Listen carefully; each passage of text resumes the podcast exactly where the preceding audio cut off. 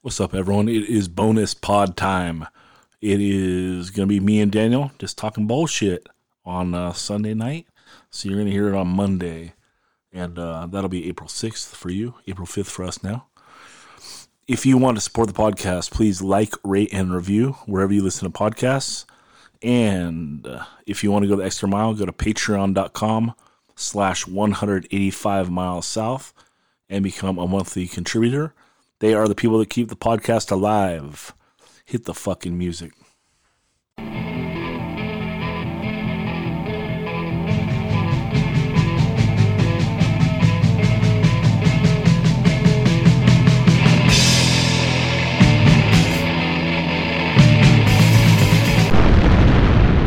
One hundred eighty-five miles south.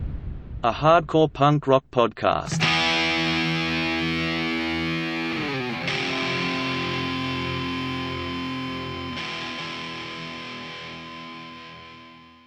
So anyway, uh, this is a bonus pod, just because I'm bored as fuck, and uh, spent a lot of time at home. So I called Daniel, and we're just gonna go through some questions that I tossed out on Instagram, and or I just said, does anyone want to ask me anything on Instagram or Facebook or those things, and uh, try to go through without missing anything, and let's see if we do.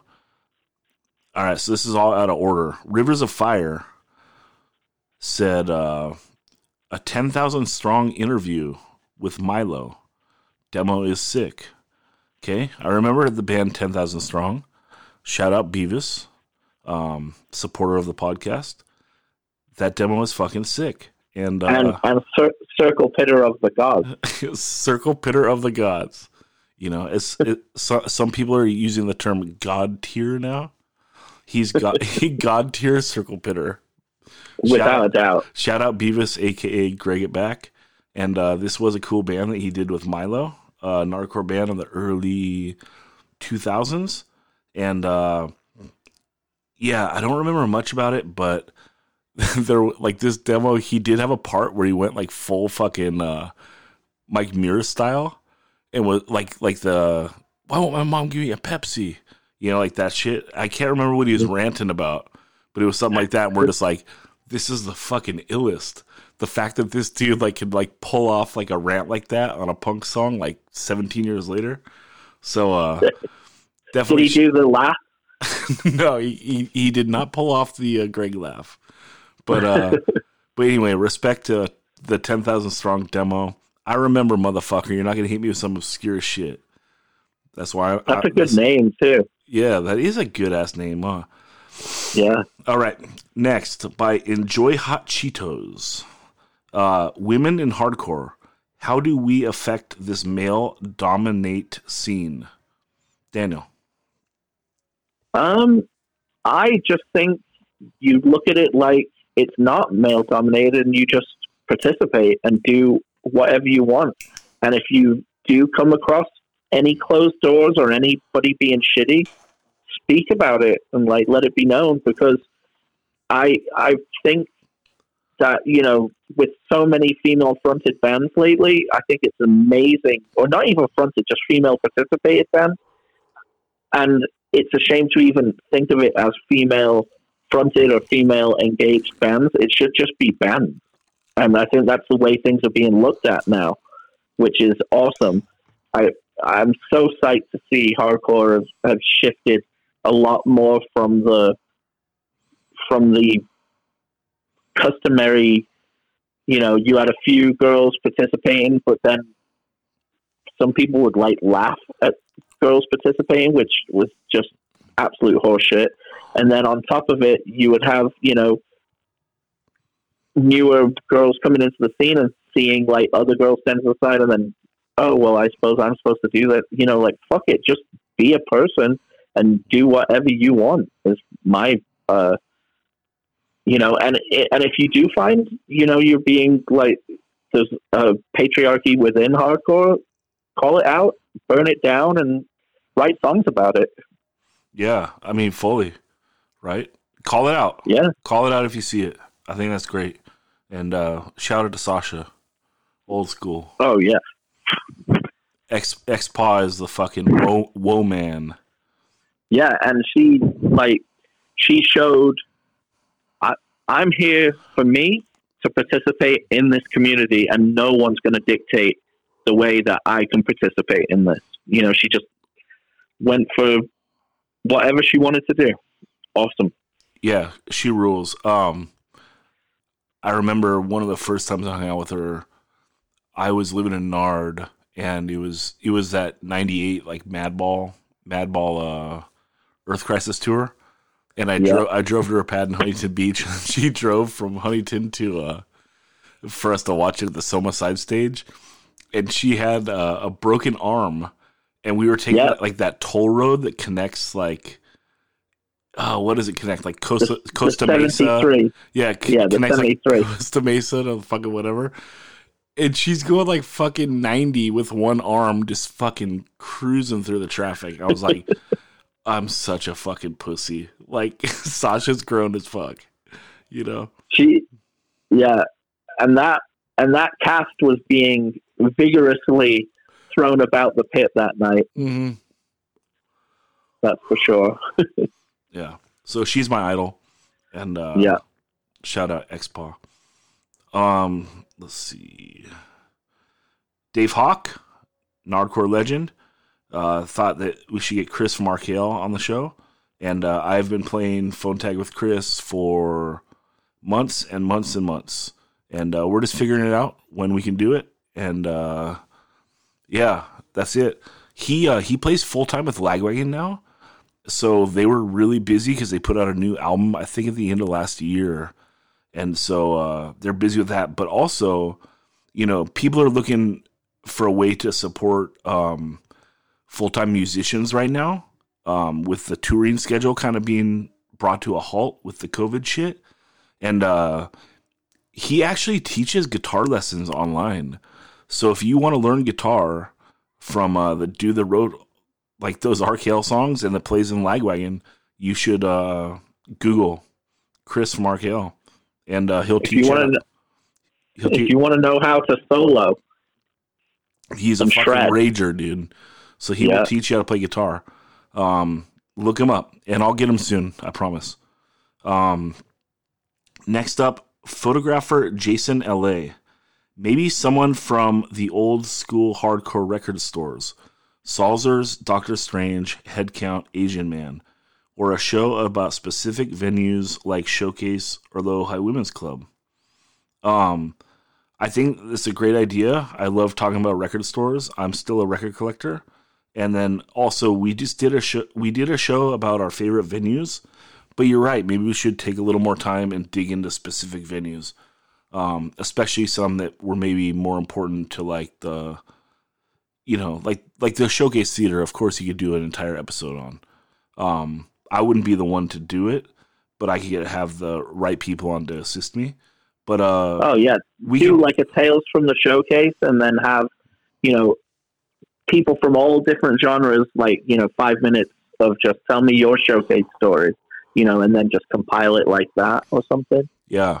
Um, all I gotta say is like, you know, when when it comes to to thinking about editing a show like that, it it's so daunting time wise. Like, um, you know, to edit like different audio together is so if we do one long audio clip like this, it's pretty easy for me to like dump it in the computer, add an intro, um, toss it through some like mastering software, and then upload it. To do like lots of editing takes a shit ton of time, so consider smashing that where- fucking Patreon button. like, Smash that Patreon button, and also to all those young tech involved uh, youngsters out there listening to the pod and want to lend your time and helping with in, uh, with editing as an 185 miles south internship, get in touch. yeah, yeah. I mean, I could always use some help. So, uh, you know, this is a one man operation with the help of my best friends. So, um, you know, anything ambitious like that is is pretty gnarly. I'm working on some projects right now um, that I think you guys will enjoy in the future. Do you know what would be a good uh, showcase thing? Is Hmm. getting a, uh, an interview with Joe Case, Yeah, the the booker, the main booker and, and security dude, and and light. He did, basically did everything except for own it. Yeah, you know what my first question is going to be? Did uh, do you remember the first time you saw the Whitecaps of the showcase, and did they play Get Beer? Did he have the keg on his back? um, all right, let's see. Cletus Asadi says uh, Pride FC slash Don Frye. Okay, we're talking about a thing that I used to be way way into, which is old UFC, and then going into Pride FC in Japan, and then specifically Don Frye. Um, I can talk about Don Frye, dude. He uh, he's one of the greatest fighters of all time, and one of the first guys to mix styles. He had good boxing along with good wrestling, and uh, And did he come to the ring as a cowboy with a mustache? Is that Don Frye? yeah, he he's very uh, Burt Reynoldsy, Yeah. like that. Yeah. but uh, yeah, he fucked shit up at UFC eight, and then also at uh, Ultimate Ultimate '96, won both tournaments. So anytime you're winning tournaments where you're winning multiple fights in a night, you're a legend.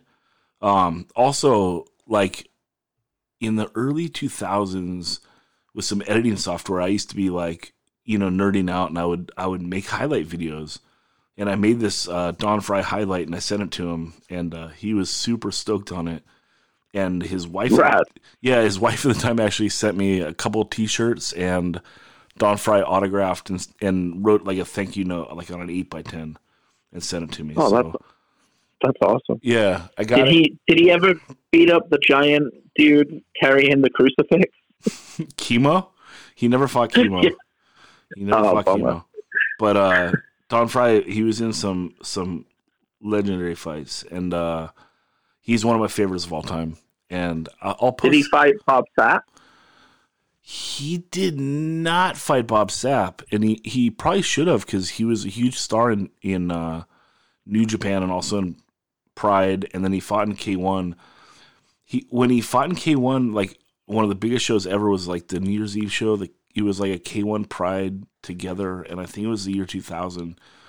And he fought Jerome Le Banner and got fucked up, um, because he just he wasn't on that level of kickboxing. He really needs to mix his wrestling and then also by that time he was uh his body was a little more broken down. Um he wasn't really in his prime anymore. So but i will i will i will put i have that that uh thank you note like framed and on my wall. So i'll take a photo of it and post it for uh for you cletus. How about that? Now this one is fully for daniel because i am not a fashion guy at all. In fact I am like caked in cat hair and lint just from being a COVID scumbag. Um, I think we all are right now. no, you still clean as a motherfucker. You don't you, you don't step two feet away from a lint roller. You're rep you're repping the San Diego Clean Core real good. Um, this is from Mike.jjj. He asks top best slash worst shirt designs of all time. Daniel, you take it. Whew.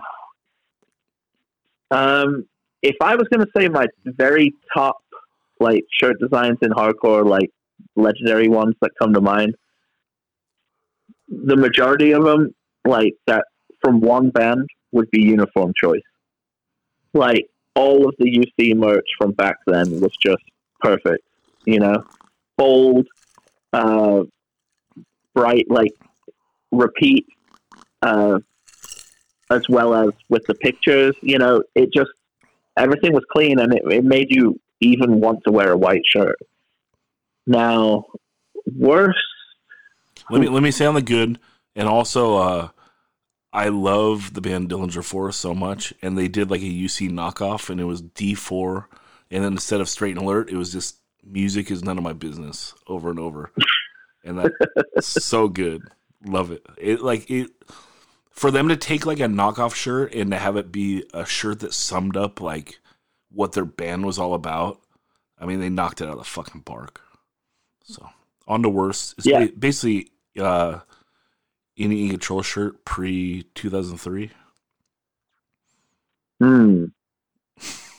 yeah, I mean, like hey, here's an XL black shirt, and the in control is tiny, right between, like, not even between your nipples, like in between your diaphragm. it's like that big, and you're like, are you wearing an in control shirt? Is that, you got to be right up on it with a microscope. Um, I Well, gotta. that I- that's the, to- that's the thing that makes like those older iconic shirts so good is because the uh we you know if you talk about a, a good topic for hardcore is we should have like a modern day screen printer on to talk like I love when we did um I did like a the Roger Camaro podcast which was also partially a Retaliate podcast and then also the Retaliate podcast um Roger does such a good job about talking about how the technology of recording evolved between, Yeah. between all the different Retaliate records, and it would it would be very interesting to have a screen printer talk about like how the technology evolved because it was so limited back like even in the early 2000s of like kind of what you could do on a budget you know like size wise and the fact that all these bands like you know in the 80s and shit did like iconic shirts is amazing you know? Um because now you can do whatever the fuck you want to do you know what i mean you do all over Yeah. prints and all that shit Well, the thing that's interesting, like going back to talking about around 99 to 2003, the To Die For stuff was like the hottest look a lot for a lot of, you know, the SoCal light hardcore bands.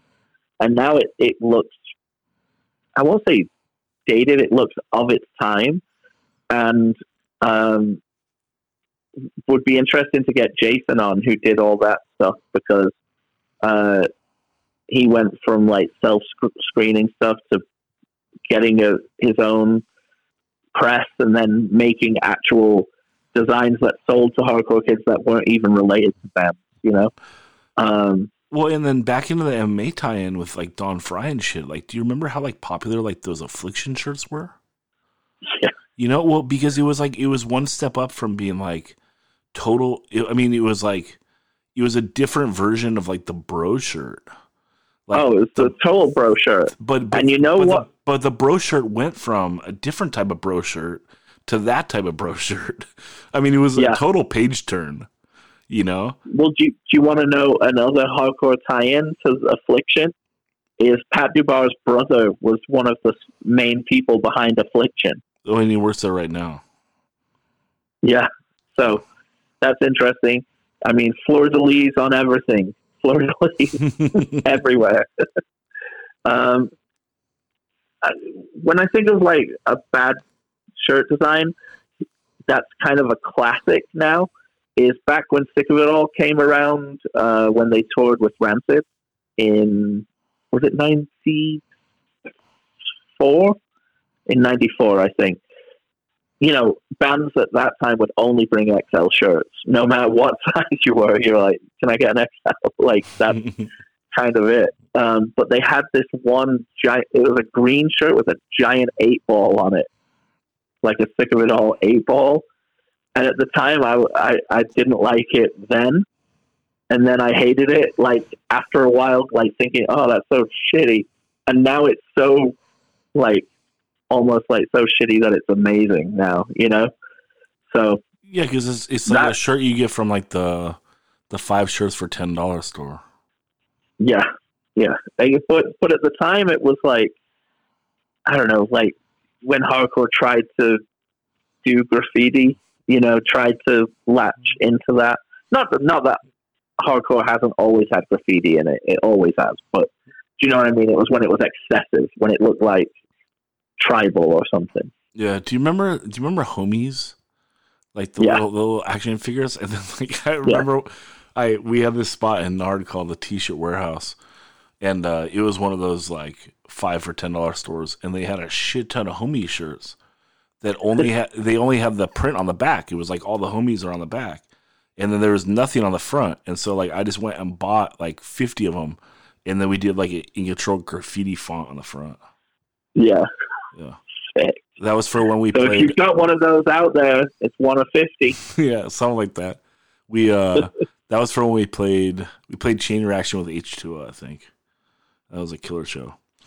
Um Are you? This is from the real Jason Rules on Instagram, and uh, he posts lots of cool videos. So everyone should follow the real Jason Rules on Instagram. He says, What's up with the fake Jason rules? What's he peddling? I don't know, dude. That's some fucking fugazi ass shit. But uh, he he asks, "Are you ever going to interview Bongmaster John, aka Crazy John?" He's trying to catch me with some obscure uh, Nard Ventura dude shit, and uh, the answer is no, because how am I going to stretch that interview out? But Jason, I'll tell you this: if you go do an interview with Bongmaster John, aka Crazy John, and it's good, I'll post on the pod as a bonus Patreon pod. Um, Or or on the on the back end of like after uh um, you know, episode one and Stu do their thing, just well here's something else from from Bongmaster John, aka Crazy John. I'll tell you what. I'll tell you what. After I interview Ian MacKaye, we'll put it on the uh, tail end of his interview. Well, you know the Ian MacKaye interview would not be like impossible to do. No, I know, except that we're a California podcast, so Yeah. at least. But you could at ask least him this about year. this year. California touring, you know? Sure, I could ask him about the time that uh, Rob Moran heckled him. Yes, exactly. Yeah. Um, More punishment of Rob on the pod. this year we're staying in California. Next year we got we're gonna go West Coast just so I can do Poison Idea, and uh, and then we'll then we'll open it up. We'll see. I got I got a plan, guys. Actually, I'm Yeah. I'm probably gonna quit in a month. So fuck. um. All right. Let's see. I want to know how how one goes from being just a bong user to a bong master. That would be a good question for John. It's it's probably all uh, technique on the carb. You know. Yeah, It's like or if there's like yoga involved, or I think you got you got to have that that that light touch on the carb, you know. Anyway, moving on to Rivers of Fire uh, on Instagram. Zach, any luck with Chewy? And he he added him, so extra pressure. Oxnard legend. Maybe I don't know about him. He's got to tell me he's a legend. Um, as in, have you tried to interview Chewy? I'm assuming this is Chewy, the uh, the legendary artist of Oxnard and I would put him in the echelon of the uh, the Hernandez brothers as well as uh, Brian Walsby. And uh, no, I haven't. I haven't thought about interviewing Chewy. Um, you know, when it comes to interviewing people, like I try to, I try to be able to have like a lot of information on someone because I want everyone to succeed. The people that I interview, I want them to come off good and and do well and have people be interested in the interview and and maybe it's a it's a flaw of like what I'm capable of right now but I worry about going into an interview with just someone that I don't have enough material on to be able to know I can get a solid 45 minutes out of. So someone like Chewy that's like, yeah, it's very interesting like because he does great iconic artwork. I don't know the right questions asked because I'm not an artist. Like I can't, you know, like I'm a guy that like I get stoked when I can like draw the little three dimensional square. You know, like it feels good every time I connect the fucking lines. You know, I'm like oh shit. what do you I'm- mean you're not an artist? Like the the artwork to the in control tour press. exactly. Well, that that's that's a perfect that's a perfect example. Like, it's a total dick wave that I knew how to do, like the little three dimensional road, like hooking around the mountain. You know, but like, Who drew who drew IC for that shirt that had the pictures of you guys? mm, I have no idea what shirt you're talking about. There was a a photo of you, Dave, um, Tony, and Ryan I think that it was that was you- then drawn into a picture. vaguely, vaguely remember, but I bet you anything it was uh, Ernie from Life's Halt, Okay, uh, who is a Cool. who is a great artist. and apparently is a uh, is um, goes into timeless all the time because he's their UPS driver. So I need to catch him. I know. I, I wish you could reconnect with him. I need to get him too. Um, I I love Life's Halt, and then uh, you know, Felix was actually like in a, a really cool band in Seattle for a while too. Yeah. So Well, um, going back to the Chewy thing, if Rivers of Fire has a lot of info about Chewy, he can hit you with the the pre-production and say, "Oh, this, this, this, this, and this." And you know, if you think there's enough there, then maybe chase it down. Because I, I, you know, like when we think of when we think of the you know the four pillars of hip hop, you know, graffiti, breaking, uh, scratching, you know, DJing and MCing, I feel like hardcore has, you know, the artwork and stuff is definitely a pillar and just sometimes doesn't get as enough enough shine as it should. yeah, and definitely like underpaid people, right? Like think about people that don't get taken care of for their craft as people that do art for hardcore. Um, Art and photography, Yeah, photography. Yeah. Yeah, definitely. Um, you know, these are big unspoken heroes. So let's take it but now there's been a bit too much of an explosion of photographers. yeah, but there's some people that they uh like uh Dan Raw and Amy Carla and Amy Carla. Um they are always there helping out retaliate. So um my my favorite photographers and Fred. Fred Hammer. Yeah, Um and Dave Mandel and Dave Mendel. and Um, Veronica, she's repping too. And but Dan Ross, God, he's been doing amazing photographs forever. Brandon Tridle from San Diego as well, very good. yeah, and a beautiful beard. It's like Mhm. It's pretty fucked up to like be that handsome and then be able to pull off a nice beard. Like you don't need it, stupid. you know, that's fucked. Um, should shout out to uh Felix's band in Seattle was called Big Crux. You guys should look it up. Um, very very cool band, and so it's cool when people, you know, from our generation of hardcore branch out and do other stuff and keep it going. So there's that. All right. yeah, Moving on to the next. Punk from a Black Hole says, Get someone from the Grim Band on. And I responded to him. Um, I emailed Tim Grimm on his Facebook probably. He was early, so probably like five months ago. They never got back to me, so fuck it. If uh, if the Grim wants to be on the podcast, they can hit me up. Otherwise, whatever. All right, next up from uh, from the lovely Daisy of San Francisco. Um, what's the Italian neighborhood, Daniel? North Beach. Yeah, from North Beach. What's up, Daisy? Uh, highlight and hardcore punk rock activism. Now, I was Daniel. You take that one. That's a that's a very big responsibility. I know Um, that's a that's a that, okay. I said ask us a question, Daisy. The fuck, put us on the spot like that. Highlight. Uh, that's that's a full fucking documentary. Like, you want me to I do? think- you want me to do research? I think what happens really well within within uh, hardcore is the fact that it, going on what you said in the in the films podcast a bit is hardcore was that next step from punk to where it was like let's get down to the brass tacks, let's cancel all the bullshit, let's you know let's get serious here, and that's kind of what hardcore is. It's so whether you know someone's hardcore and they um, become politically active, they throw their whole into it, you know, and they get really down to brass tacks and, and go after something, you know, like with all the animal rights stuff, like people are, I mean, just the amount of people that have gone vegetarian or vegan because they have been influenced by a hardcore band is massive. So the the activism that happens is fantastic, but you know, we live in a social media age now to where you can say something for a pat on the back and it's only the real ones who are actually doing it all the time.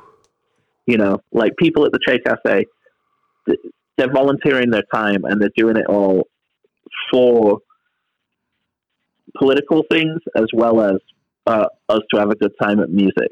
you know. So I feel like hardcore gives you the step up to be able to bring anything, you know, anything to the table, and you know, if you're passionate about it, you'll you'll infect others to be passionate about something, and even if they don't agree with you, they'll at least listen to you. You know, I would hope. Yeah, I would I would say like the if if we're talking about hardcore and activism, the glory of hardcore is that if you're if you're on board, there's a little bit of like a secret handshake that you're like in this scene and you kind of like you're relatable to other people and the amount of different types of people that you can come across you have something in common with them and that's something that is very outside of the box in how the world is. You know, the fact that like I can be completely different from someone, but because we like the same type of music, we have this like serious bond where we understand a part of each other. And the fact that you understand this part of each other that is so like serious to who you are, you're going to be open minded to what the other person says.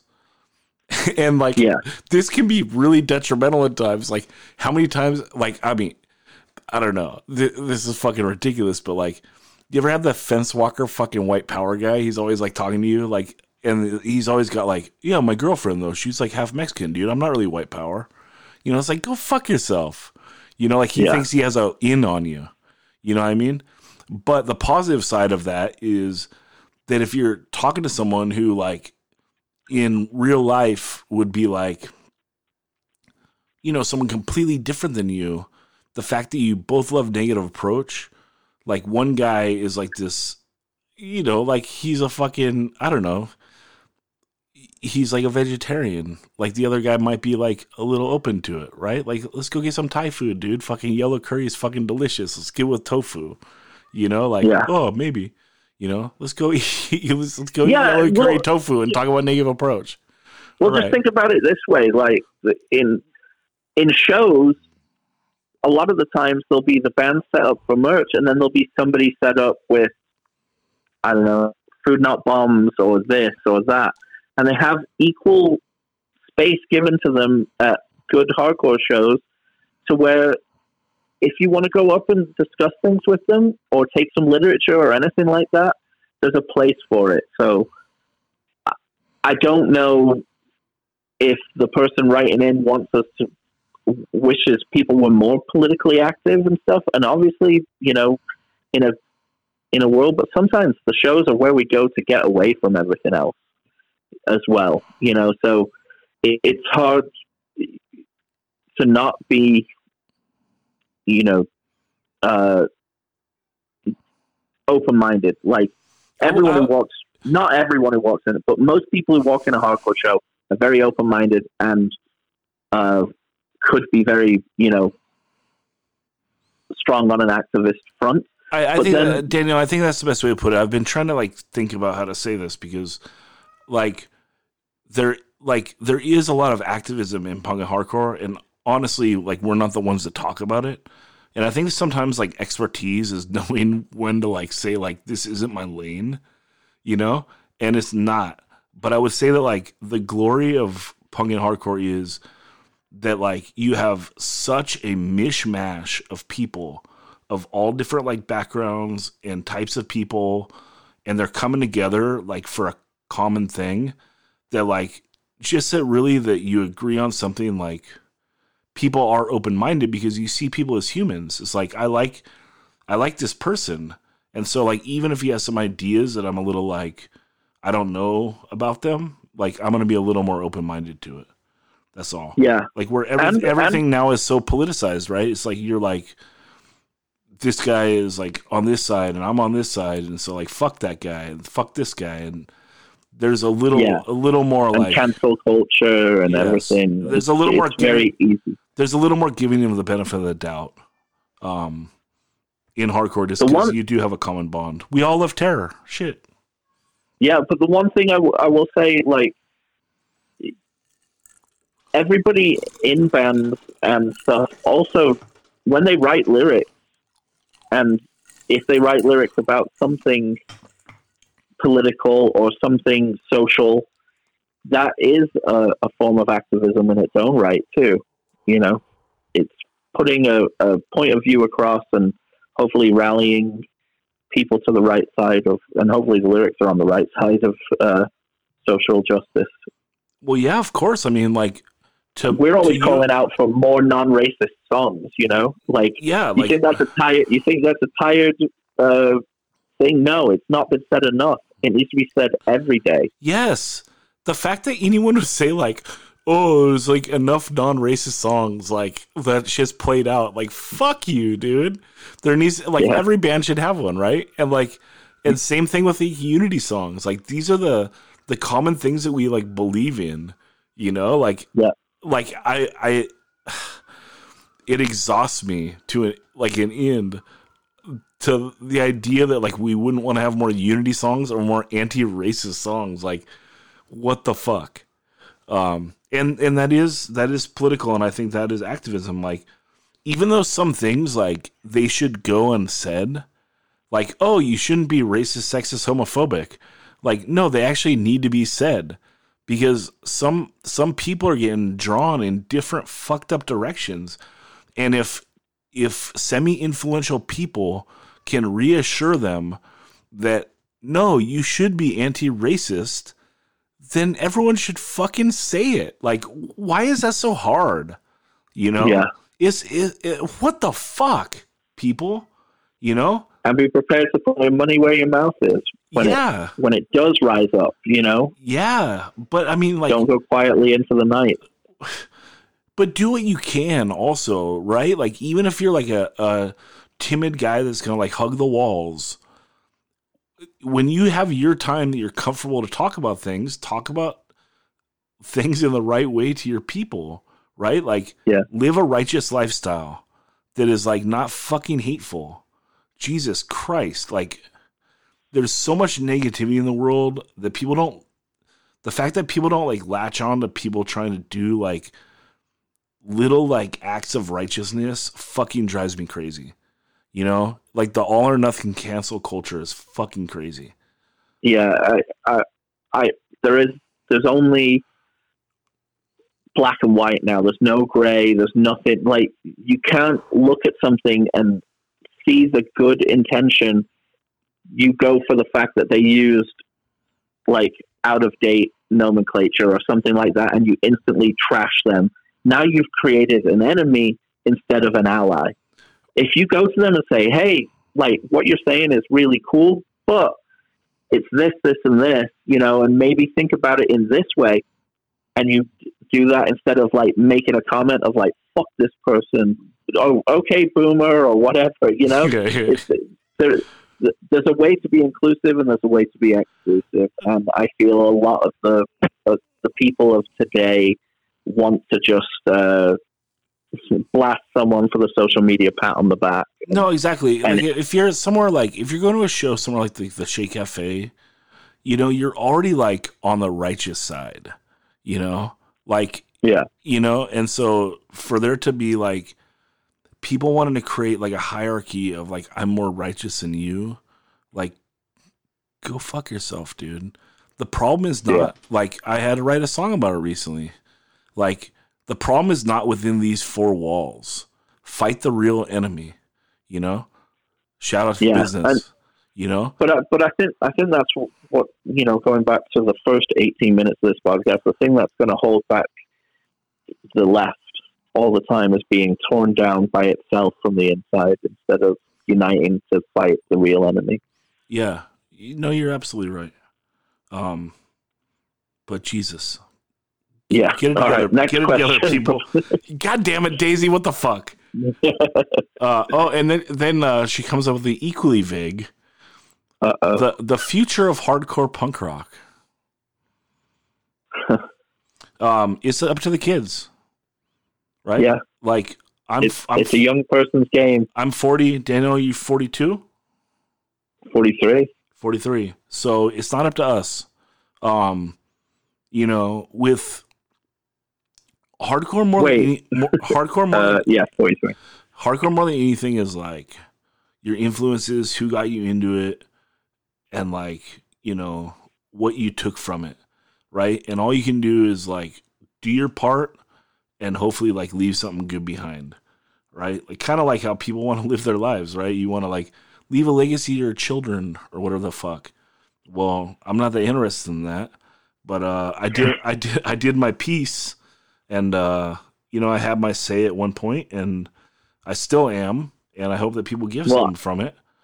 And I think what's incredible is that you're giving a voice to a lot of stuff that has been forgotten to be brought up, to be appreciated by hardcore youth of today. And I think, you know, that is part of a future of hardcore and punk is the historian factor within. It's our own history, so we've got to make sure that we record it. And then people, you know, then the youth sets the you know what they want to do with the with the movement and the genre because it's not for older people to dictate but it is for us young and old to make sure that there's a rich tapestry of this culture that is remembered Right. And then the important the important thing of what you're saying right there too is that the people of it of us that like we're past our prime in the genre, possibly. That I mean that's like debatable, right? But like the people documenting and telling the story aren't the fucking people that are shitting on it. Like fuck Steven Blush and people that say like Yeah. hardcore died in 86. He's not the motherfucker to tell the story fuck you, dude. Sell your book, whatever. You know, like and but do that great that- research no. and then hand it off to someone who loves it right because he he was still what a fraud, dude.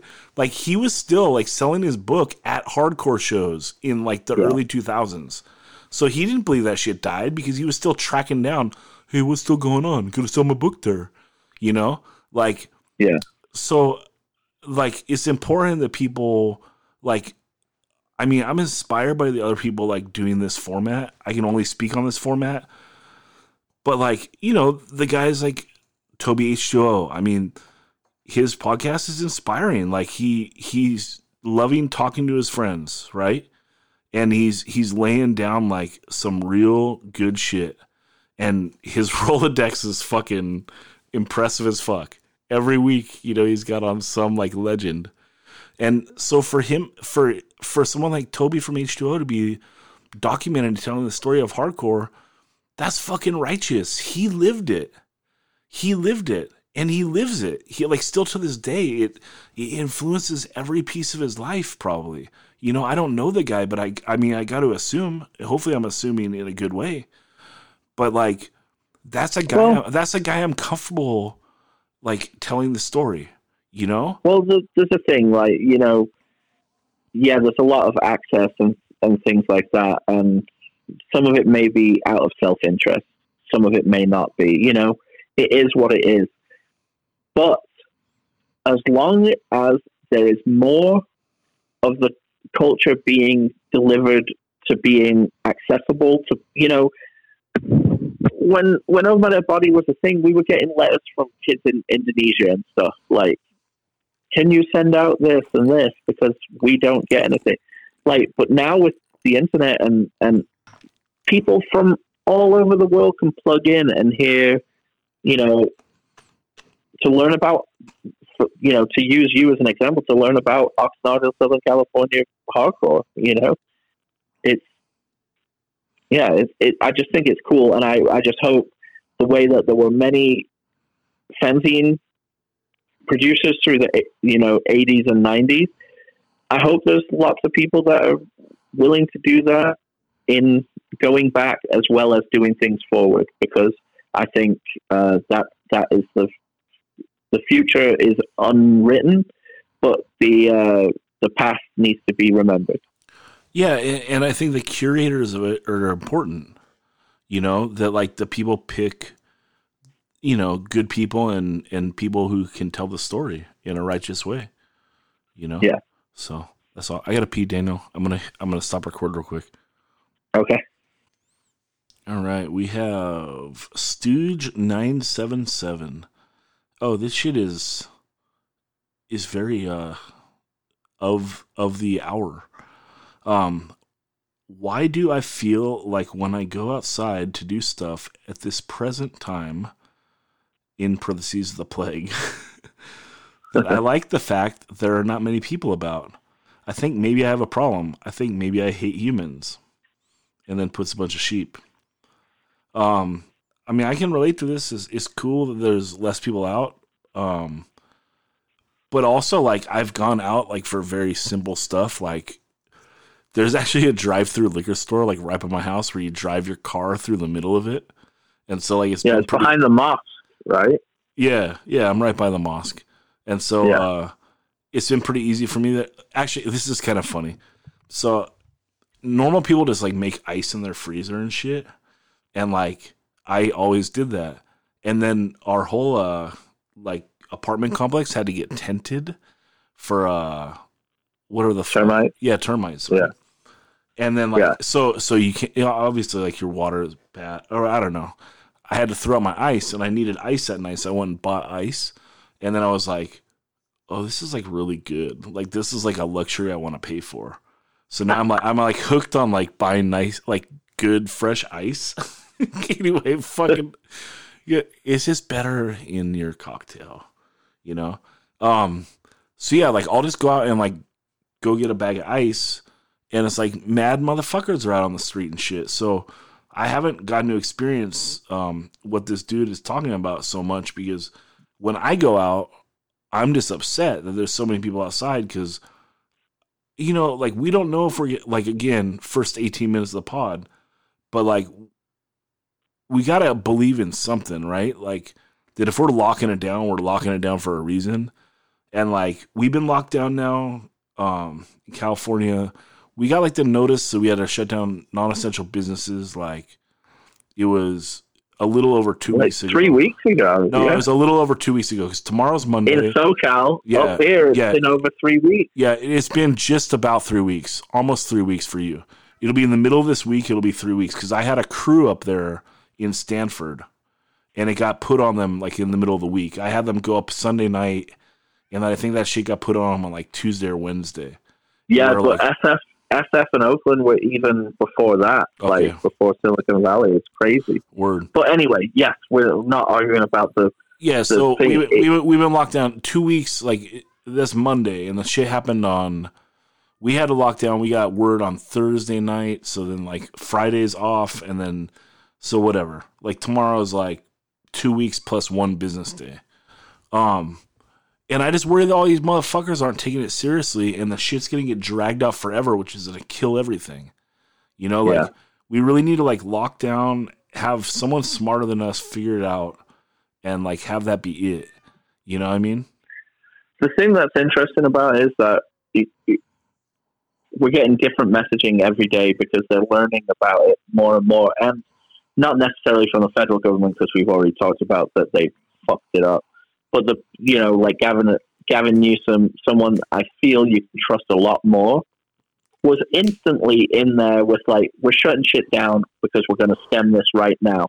You know he's got the initial word, and that's what you need is someone of action to do that. And then when you see everyone outside or people like coming up on your feed, like I'm having a social distance party where I've had all my friends over.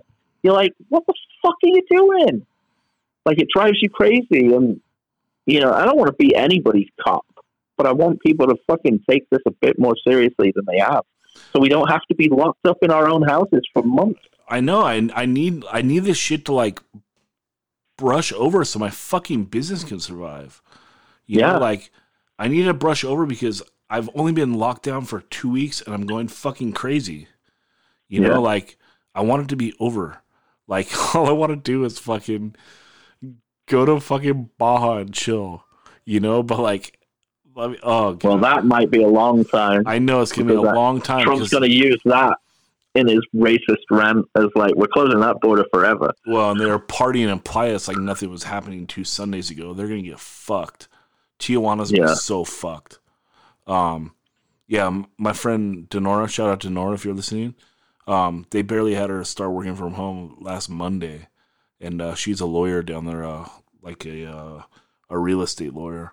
So they're they're about two weeks behind us, um, Yeah, which is scary, you know.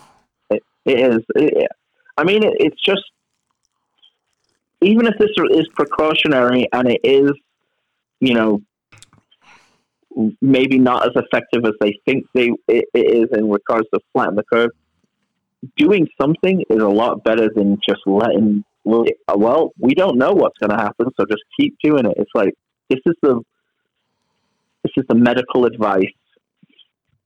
Follow medical advice because this is a medical issue.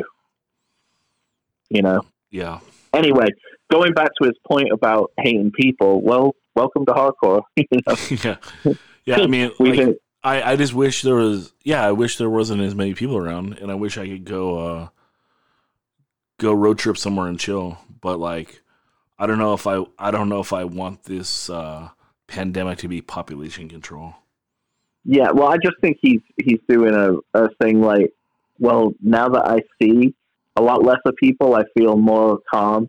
Like these are the things that have brought him to hardcore. Is like I need my own little tribe because the rest of society is driving me fucking crazy. Yeah, And or also You know. like maybe if you like being away from people, then you gotta like I feel that way a lot.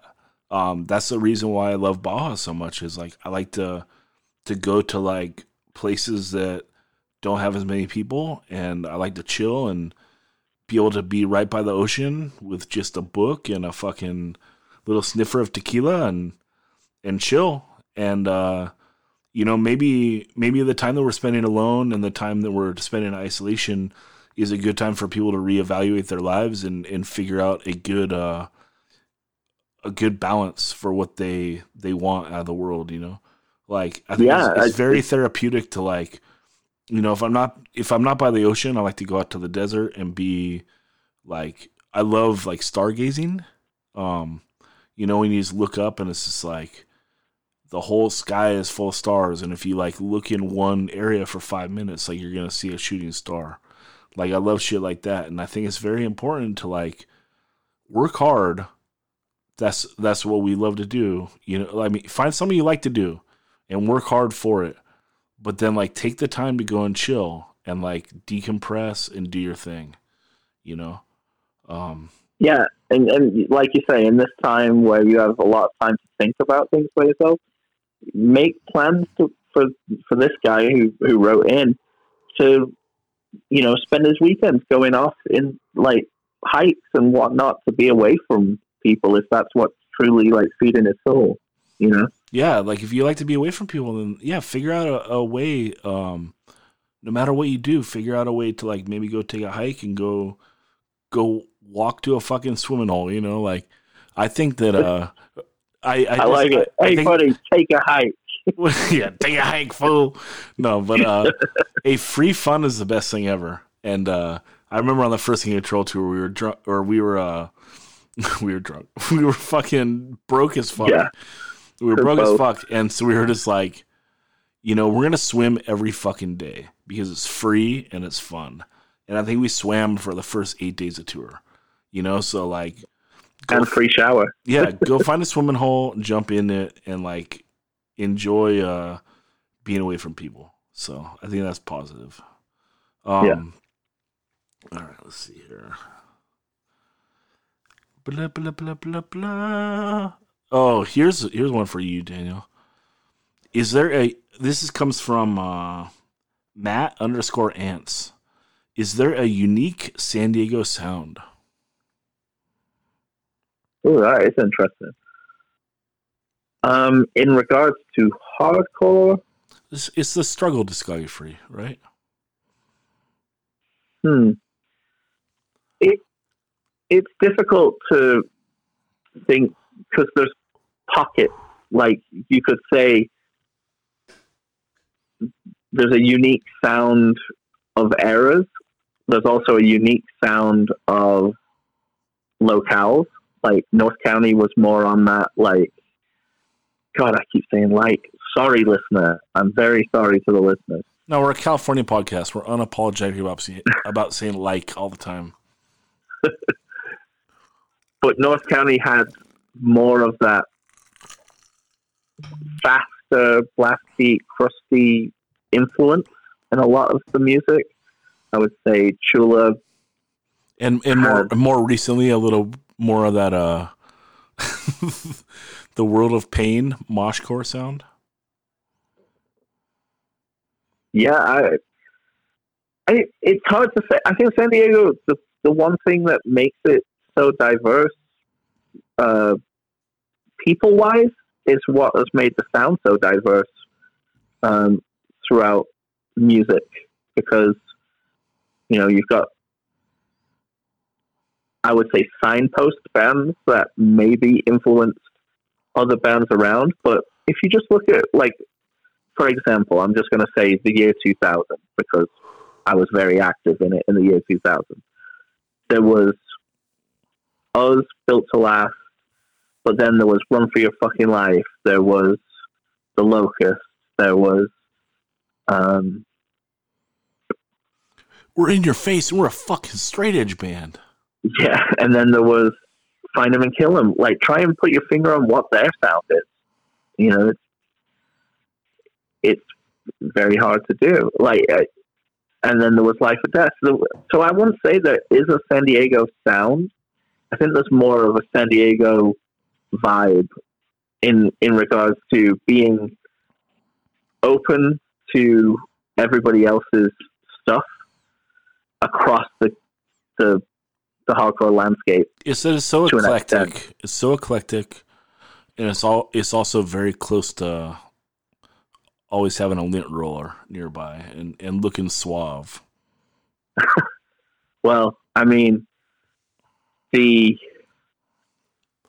unbroken slash kids from the south and stuff in the '90s looked impeccable. Um, Well, and also the people that try to look like dirtbags still look good. Let's yeah. I- there's been, but uh, the one thing I would say across all things San Diego would be the one thing that the scene throughout the years from the early 80s to now has been the tolerance of everybody else's sound, like to to look into it and appreciate it for what it is, even if it's not that. You know, if you're at the show, don't just be a dick and stand outside. Like make up numbers and like pay attention to the other bands because they're paying attention to yours. You know, it's an, and I think that's something that Yes, it's an embrace of diversity. It's Yeah. there that even though there is inevitably there's gonna be different scenes inside of any um, hardcore punk rock subculture. Maybe the distance between them is just a little bit closer in San Diego. The San Diego bands sounded very differently from each other, but had the same people at the shows. Whereas when you know you can attest to this too, like touring and stuff, there would be defined like in larger scenes there would be defined subcultures of I only mess with this kind of stuff and I only mess with this kind of stuff and I don't go to those other shows. Whereas in San Diego, I think lots of people have been open minded and embraced the diversity that lives within. Moving on, uh, the mighty mighty Dan Raw says he wants a Corey Williams episode, and uh, I responded and said I've been trying to have Corey on for a while. Um, he's one of my old friends, and so I want to do it in person. Uh, but with this shit and with just our lives being so different now, with him living in New York and me here, probably gonna have to do on the phone soon. So uh, he's in the queue. We will do a Corey episode. Um, Well, he's a legend. He's really smart, really funny. Did so many good bands, and uh, I know in the past it's you know on our episode I w- that we talked about over my dead body and stuff. I was bummed when like I got sucked in the face at, at their show and was just like, oh fuck this. It doesn't mean I don't love and respect Corey. You know, it was just at the time I was just like, dude, I'm up front representing for your band, and you just sucked me in the face. But you know, but that was the vibe of of uh, piece by piece. at the time. You know, it was a giant middle finger of a band. Um, but I think he is an incredible player and an incredible member of so many bands, and has just not only beyond the bands that he's done and and the, the music he's created, but the knowledge of um, TO hardcore and basically Southern California hardcore for a long period of time. He's a wealth of knowledge on that as well. And that beautiful blue Les Paul. hmm So, yeah, and, And great, great jumps. Yeah, and Corey got, he got me my first uh like serious full time job at uh Jettis, answering uh, phones for a uh, a porn credit card company. Th- thank you for calling Jet Charge. My name is Zach. Is this regarding a charge on your statement? oh, uh, Uh, your husband must have made it, ma'am. Sorry. oh, I would love to tell you stories of that job if uh, cancel culture wasn't so Patreon. real. Patreon pod. You want to know the you want to know the websites I had to tell people that uh, moms that called and I had to tell them their sons joined. It made them cry on the phone. Sad, I bet. I know. anyway, uh, the legend Brandon Cruz hits me up saying, "What does this have to do with ska?" Well, this podcast has nothing to do with ska, but uh, I do enjoy your brother Zorba's band, the Ska Daddies, from Silver Strand Beach, California. Much respect. Um, I would say Damn, that don't even speak we- it. Let's, we've we, we've touched on cinema beer goggles, so there's a there's a almost ska element coming in if hay or beer buddies or whatever. Shout- shout- Shout out Mustard Plug. Um, uh, Chase Corum, OC hardcore legend. Uh, Legend. shouts out with some some good uh, dudes he wants me to interview, uh, and one of them being a San Diego stalwart, Justin Pearson. Daniel, Yeah, I I've been calling for that pod for ages because love him or hate him, because there's there's lots of dividing thoughts on the person. He's a legend and has done so much within punk and hardcore. And you know, I've mentioned it on a pod in the past that half of Europe started dressing exactly like him just when he went through with Swing Kids or the, uh, the first Locust tour. It's insane. Like that person is an icon all unto himself and has vast amounts of San Diego punk and hardcore knowledge that needs to be tapped into for the pod. even though he shit on your head at Kinko's in 1994. That can that can also be discussed. All right. Uh, Carl Valdez from Ill Repute says, "What do you think will happen to the scene after all this is over?" Um, I don't see this. Well, I mean, if this kills us all, then obviously the scene will be different. But we're, but we're still, it's only April fifth, and we're all of the mind that this is going to change life for a few months, and then we're all going to come out of it normal, right? Will those Um, robots from Boston Dynamic or whatever it's called, will they learn how to march Yeah. just to fill that void?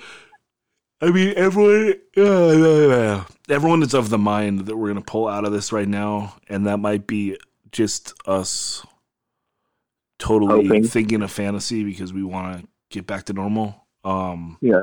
so I don't, I don't. If it, if this only affects us for a few months, a few months, it doesn't affect anything.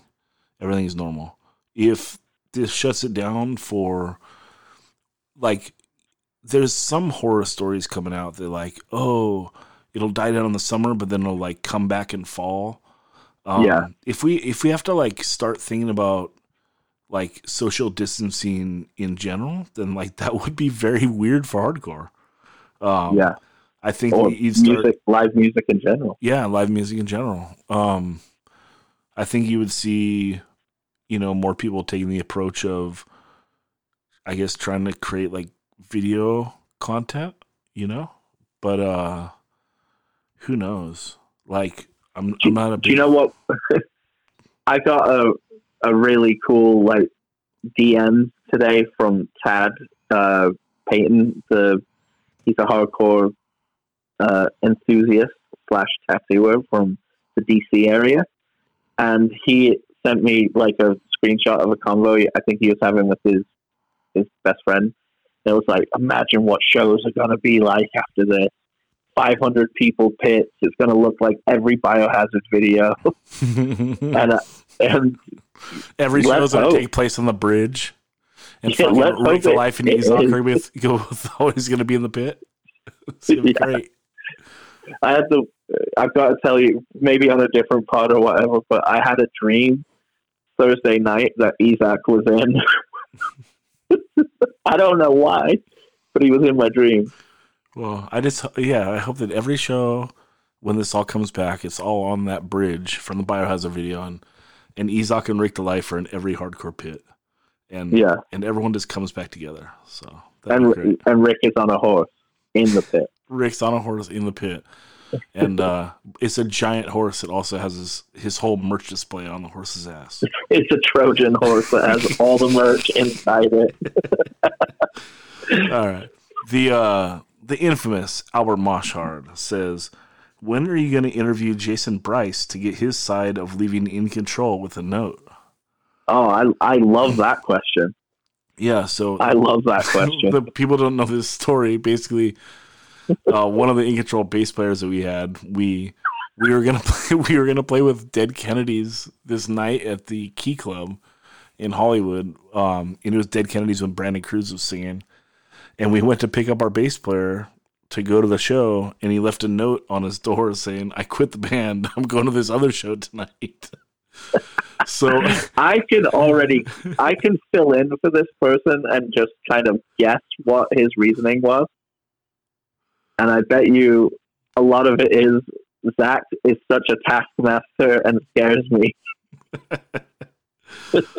Yeah, probably a lot of that. And so that's all. Anyway, uh That's we- a good we- question though. that was thanks, Albert. Um we went to our bass player before that, Robert Martinez's house, and convinced him to play that night. So we like literally just went and knocked on this dude's door and said, Hey, I know you haven't been in the band for six months, but we need you to remember like eight songs. We're going to play a show. When? Oh, right now. We're on our way. okay. And I think that he could only remember six songs. And so we went and we did like we did like a Ramones intro and then played six songs and then like maybe a cover song and that was it. But uh What a legend Robert is for that. I know. Rest in peace, Robert Martinez. It hasn't been the same without you. Um that's really sad. He died last year. Yeah. Um R.I.P. yeah. Let's see who this is. X Dennis Lou X hit me up and just said if they are archived anywhere, revisit the San Diego Hardcore and Chula Vista Hardcore message boards. He is not lying. Yeah, That's back when that's back when you could have a screen name and your IP address didn't show up, and all kinds of chicanery went down on those boards. I'll tell you that. just I'll, I'll just say that uh, if you smash that Patreon button, I'll give you uh, Guzman and, and Vince's phone numbers, and you can call them and chat them up. They're they're behind all that shit, probably. Uh, Don had probably like three or four different screen names. I'll give you Don's phone number too. So, but There was also Smash- uh, a smash- time where Bert had been called out by this older like skinhead who wasn't hanging around at the time as much anymore, and uh, it was like some real shit. You know, like when you see internet drama and you're like, uh, what is it? And then it's like, no, this is like pointed and crazy, and it was happened on that board, and it was like, holy shit! He's like, I'm gonna come take your boots, you plastic gangster. Bert got called out by White Warrior, huh? no, I don't think he could use a computer. His hands would just smash the button. He's got hoofs for hands. Yeah. All right, moving on Um, to. but uh, yeah, th- that is a good point in time. That is very fun, and it was also really cool. It connected so many people who'd never met before that actually started talking to each other at shows because of the board. You know. There you go. Good question, dude. Um, Andy Diehard asks, "Is Ryan Fredette the best Nardcore frontman of all time?"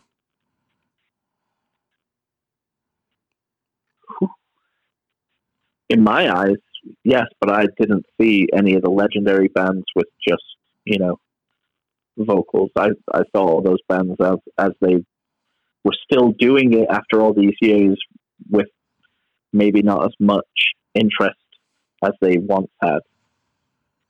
Um, Apparently, uh, Andy Diehard never saw Retaliate. So, so I was, do, I was do your do your homework, motherfucker.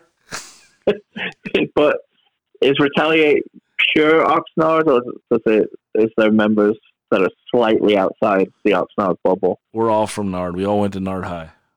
Okay, then then you know, I it must be uh, Zach Retaliate That's, at Instagram.com. that's what's up. All right, the mighty mightum, the mighty mighty, Adam Lentz, dude. Uh, Ooh. his a sub and says, "Do an episode, do an episode on the Ojai Women's Center. That would be a good episode. Agreed. Yeah. Um, I think that would be a good episode. That's like that's one of the ones we could speak on, right? And it probably has a, a long enough run, like that or the living room. Um, but but Ojai would be one that like you and me could do, probably. Yeah. The the thing with Ojai and the thing that people, I think, the 2000 to 2005 era of hardcore, like people are dipping back into it, pulling you know certain bands out of it and saying you know oh this band was important, but but people don't understand that the if they weren't around at that time, the the thing that made those times so special is pretty much the Che Cafe, the PCH, Ojai Women's Center was like a almost like an underground railroad for a certain amount of bands that were all friends and were constantly on each shows with each other. And there was just such a rad vibe that culminated even I would say even more than at the Che. At Ojai was where the gathering of like everyone happened. And it just people were there to have the best time. And there was people weren't there for beef or wouldn't even be distracted by it. It was kind of like, no, we got to keep this place going. It's such an amazing space to do bands that it it transcended like what you'll see happen at, at hardcore shows often. Well, and it was full like for the kids by the kids. Like there's literally no security. You know what yeah, I mean? no security, and the uh, stage was an amazing height. Um, there was just, just everything about it was perfect, except for it was a freaking million miles away. Yeah, I mean, even from Nard, just taking that drive. Uh, anyway, your lots of memories. That's a great idea. We should do that pod at some point. Um, let's see what's next. Oh, Bedge. Shout out Bedge. Um, he wants us to do some record label deep dives, and he says Mystic, BYO, Rev, Epitaph, etc. Um, I I would feel I like this podcast in general is a Mystic deep dive. Yeah, I mean, I would. I would love to do this though. The Mystic discography is a little wild, but uh, I will say that coming up in a few weeks is going to be the Philco Raves episode, and he was the engineer at Mystic, at Mystic, and uh, I nerd out on him way too hard. Um, asking him to Do go you ask him about the echo? Oh, oh, he explains the echo, dude. that that does not go. He he he volunteers info on the echo. So Nice. uh, yeah, but I would love to do some of these deep dives. That'd be that'd be really fun. And uh, Well- I'd love to go into bands too. Um, I just I think that you know, I think, yeah, I won't I won't say it. But anyway, Discography deep dives over like two episodes would be very good. I feel like you know, you, um, especially some of the labels that you feel like didn't have necessarily like a a massive drop off. You know, yeah, Camel Clutch. All right, strong. Tzak eighteen says, "Please interview Doug Moody."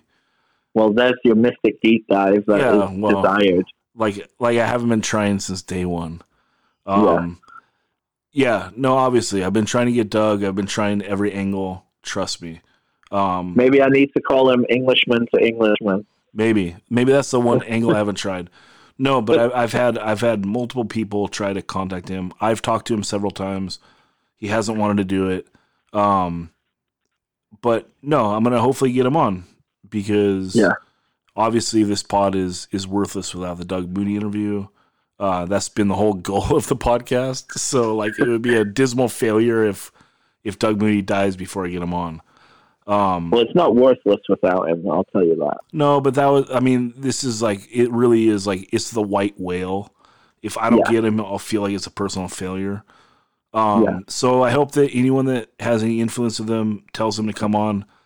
the people I interview for this podcast, I'm not setting anyone up with gotcha questions. I'm not trying to make anyone feel uncomfortable. I'm setting everyone up to succeed. And uh, he would be no different. And I don't give a fuck what people think of him. His story is interesting as fuck. I mean, like, Yeah. he just comes from, I mean, he comes from three generations of um, music dudes. So you're talking about like going back to basically the beginning of recorded music in his family. And just the stuff he talks about is wild. And I don't care if it's 100% true or not. I just want, I've gotten to talk to Doug on the phone a bunch of times and he's just a very interesting guy. And even the people that hate him, um, you know, they've had the pleasure or the the displeasure of talking to him a bunch of times. Um, they would all have to admit how much of a character he is, and I just hope that I can create a platform that everyone knows what it's like to talk to Doug Moody. He's fucking, if nothing else, he's a he's a character. He is who he is, and that's I, I respect that. Like I'm not trying to judge people. I'm not trying to like catch people up. I just want people to Yeah. rep- represent who they are. And Doug Moody is Doug Moody, and he's a he's just a very very interesting guy with a very interesting history. And I want to get him on. So, um, Yeah, it's definitely. You're not trying to do gotcha jour- journalism just No. to be like, "Doc, where were you on this?" yeah, You know. yeah. No, so of course we'd love to have him. Uh, let's see what else. Oh, Adam Hanlon jumping on the Albert Moshard thing, or Paul deciding he's already been to Europe and doesn't care to go again. Well, that was the uh, that was the that's the in control breakup story, actually. Um, so yeah, I don't I don't have any desire to interview Paul, like nice guy, but but like basically the reason why I stopped doing music when I was the age 24 is because I was sick of like the animosity that would come from like hating my band members. And it's like that's such a weird thing, right? Like when you're in a band with someone and you fucking hate them for some reason or like they leave and you hate them and it's like that's not uh that's not a feeling I want to have in my life. So is there even Yeah. something wrong with them or is there something wrong with me and I need to change my life? And that's what I chose at that time is like I'm not going to do a full-time band like ever again. Um I don't like the way that I look at people. Um I don't like the fact that like someone can make one little decision that like doesn't affect their life and it affects my whole life and then I fucking hate them. Like that's just not the way I want to live. And so you know, I made the decision to like basically break up that band and to not live my life like that anymore.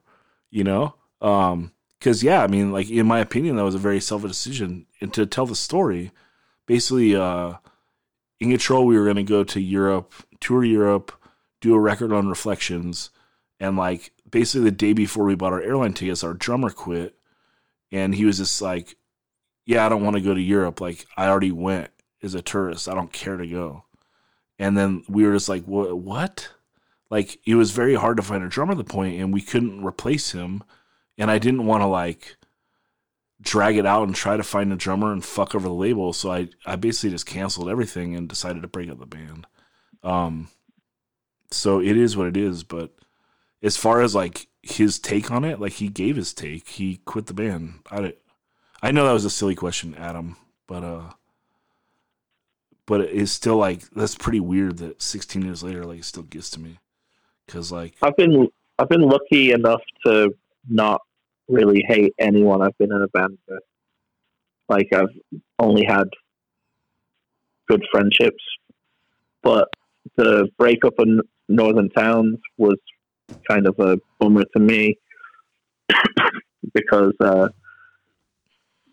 our guitar player uh, was in Mrs. Magician, and they started doing a lot more, and he wanted to concentrate on that. And I feel like we were just hitting our stride. You know, we're about to do an LP, and I was a bit bummed after it and a bit salty, but then I couldn't stay mad. He was my friend, you know. But it, it it's hard when you're you're all pieces of a puzzle that one person's not pulling their weight or doesn't care, and then it can only let animosity grow. You know. Yeah, it's just not a positive way to live, and so that's why you know we give so much respect. I think on this podcast to the bands that that have like long like or a I just just say a longevity. Um, Yeah. because it really does take so much like fortitude to be able to power through all the bullshit. Um, Joel Perkins asks, "How high is the sky?" I would say pretty high, dude.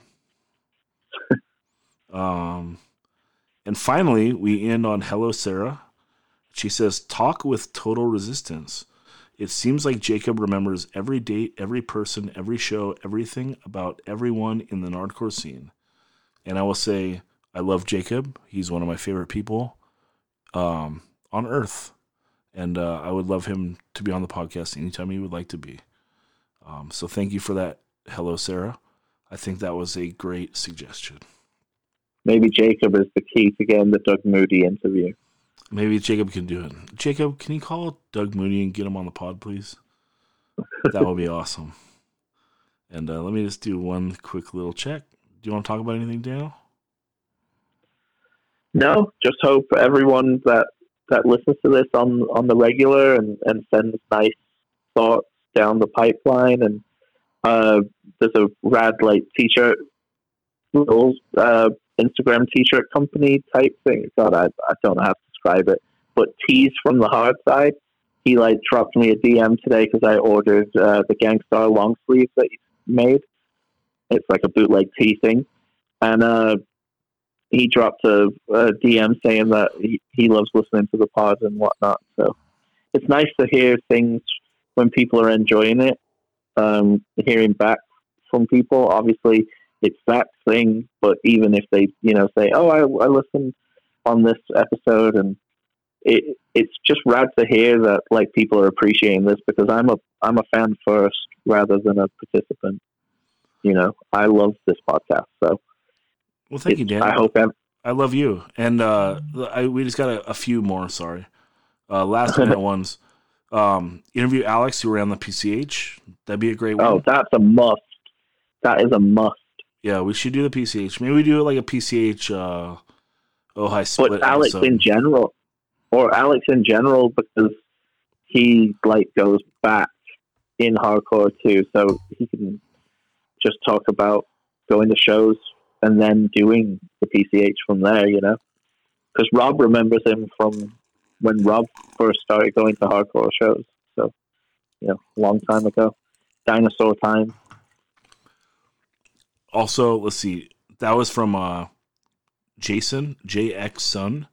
Um, Danny the Alchemist says interview Dr. Know 2020. Um, I've done Brandon Cruz, I've done Ismael Hernandez, and I've done Larry White. Um, I'm gonna do Kyle soon.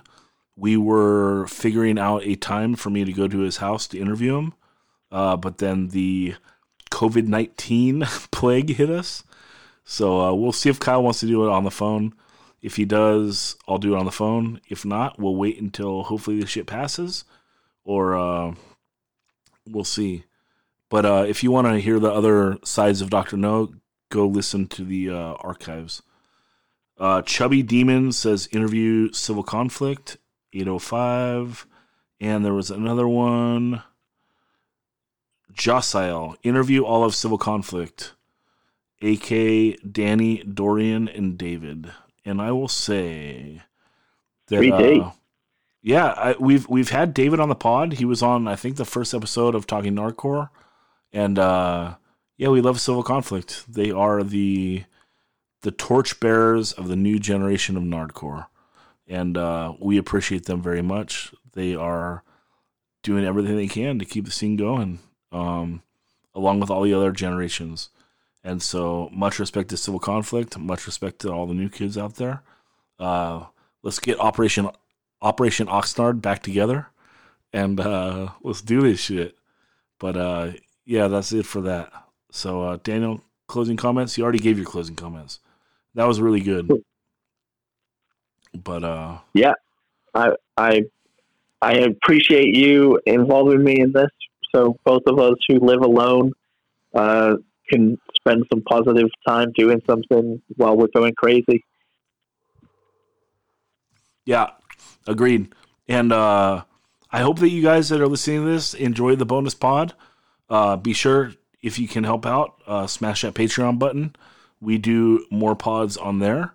And then also, so that's patreon.com slash 185 miles south. And then also, if you've enjoyed this episode, you have to reach out and let us know because if you don't tell us, we won't do another one. Um, so if you enjoy us, you enjoyed this, hit me up on social media or hit up Daniel, and uh, we can do this as much as you want. Fuck it. So hit us up if you have questions. 185 miles south at gmail.com. 185 miles south on Instagram, on Facebook. I ain't hard to find, you know, like Little Boozy said, right? So what's up? you know, Also, go to at Mr. Gweggers on Instagram and watch his version of the uh, the decline uh, teaching you how to slam, or is it no another another state of mind teaching you how to slam video. It's very funny. yeah, Gregor's handle that shit. All right, Daniel, here, talk us out. Can you hear I that? hope everyone's staying safe. I hope everyone is putting their mental fortitude towards something positive during these times. Don't be negative. Thanks, guys.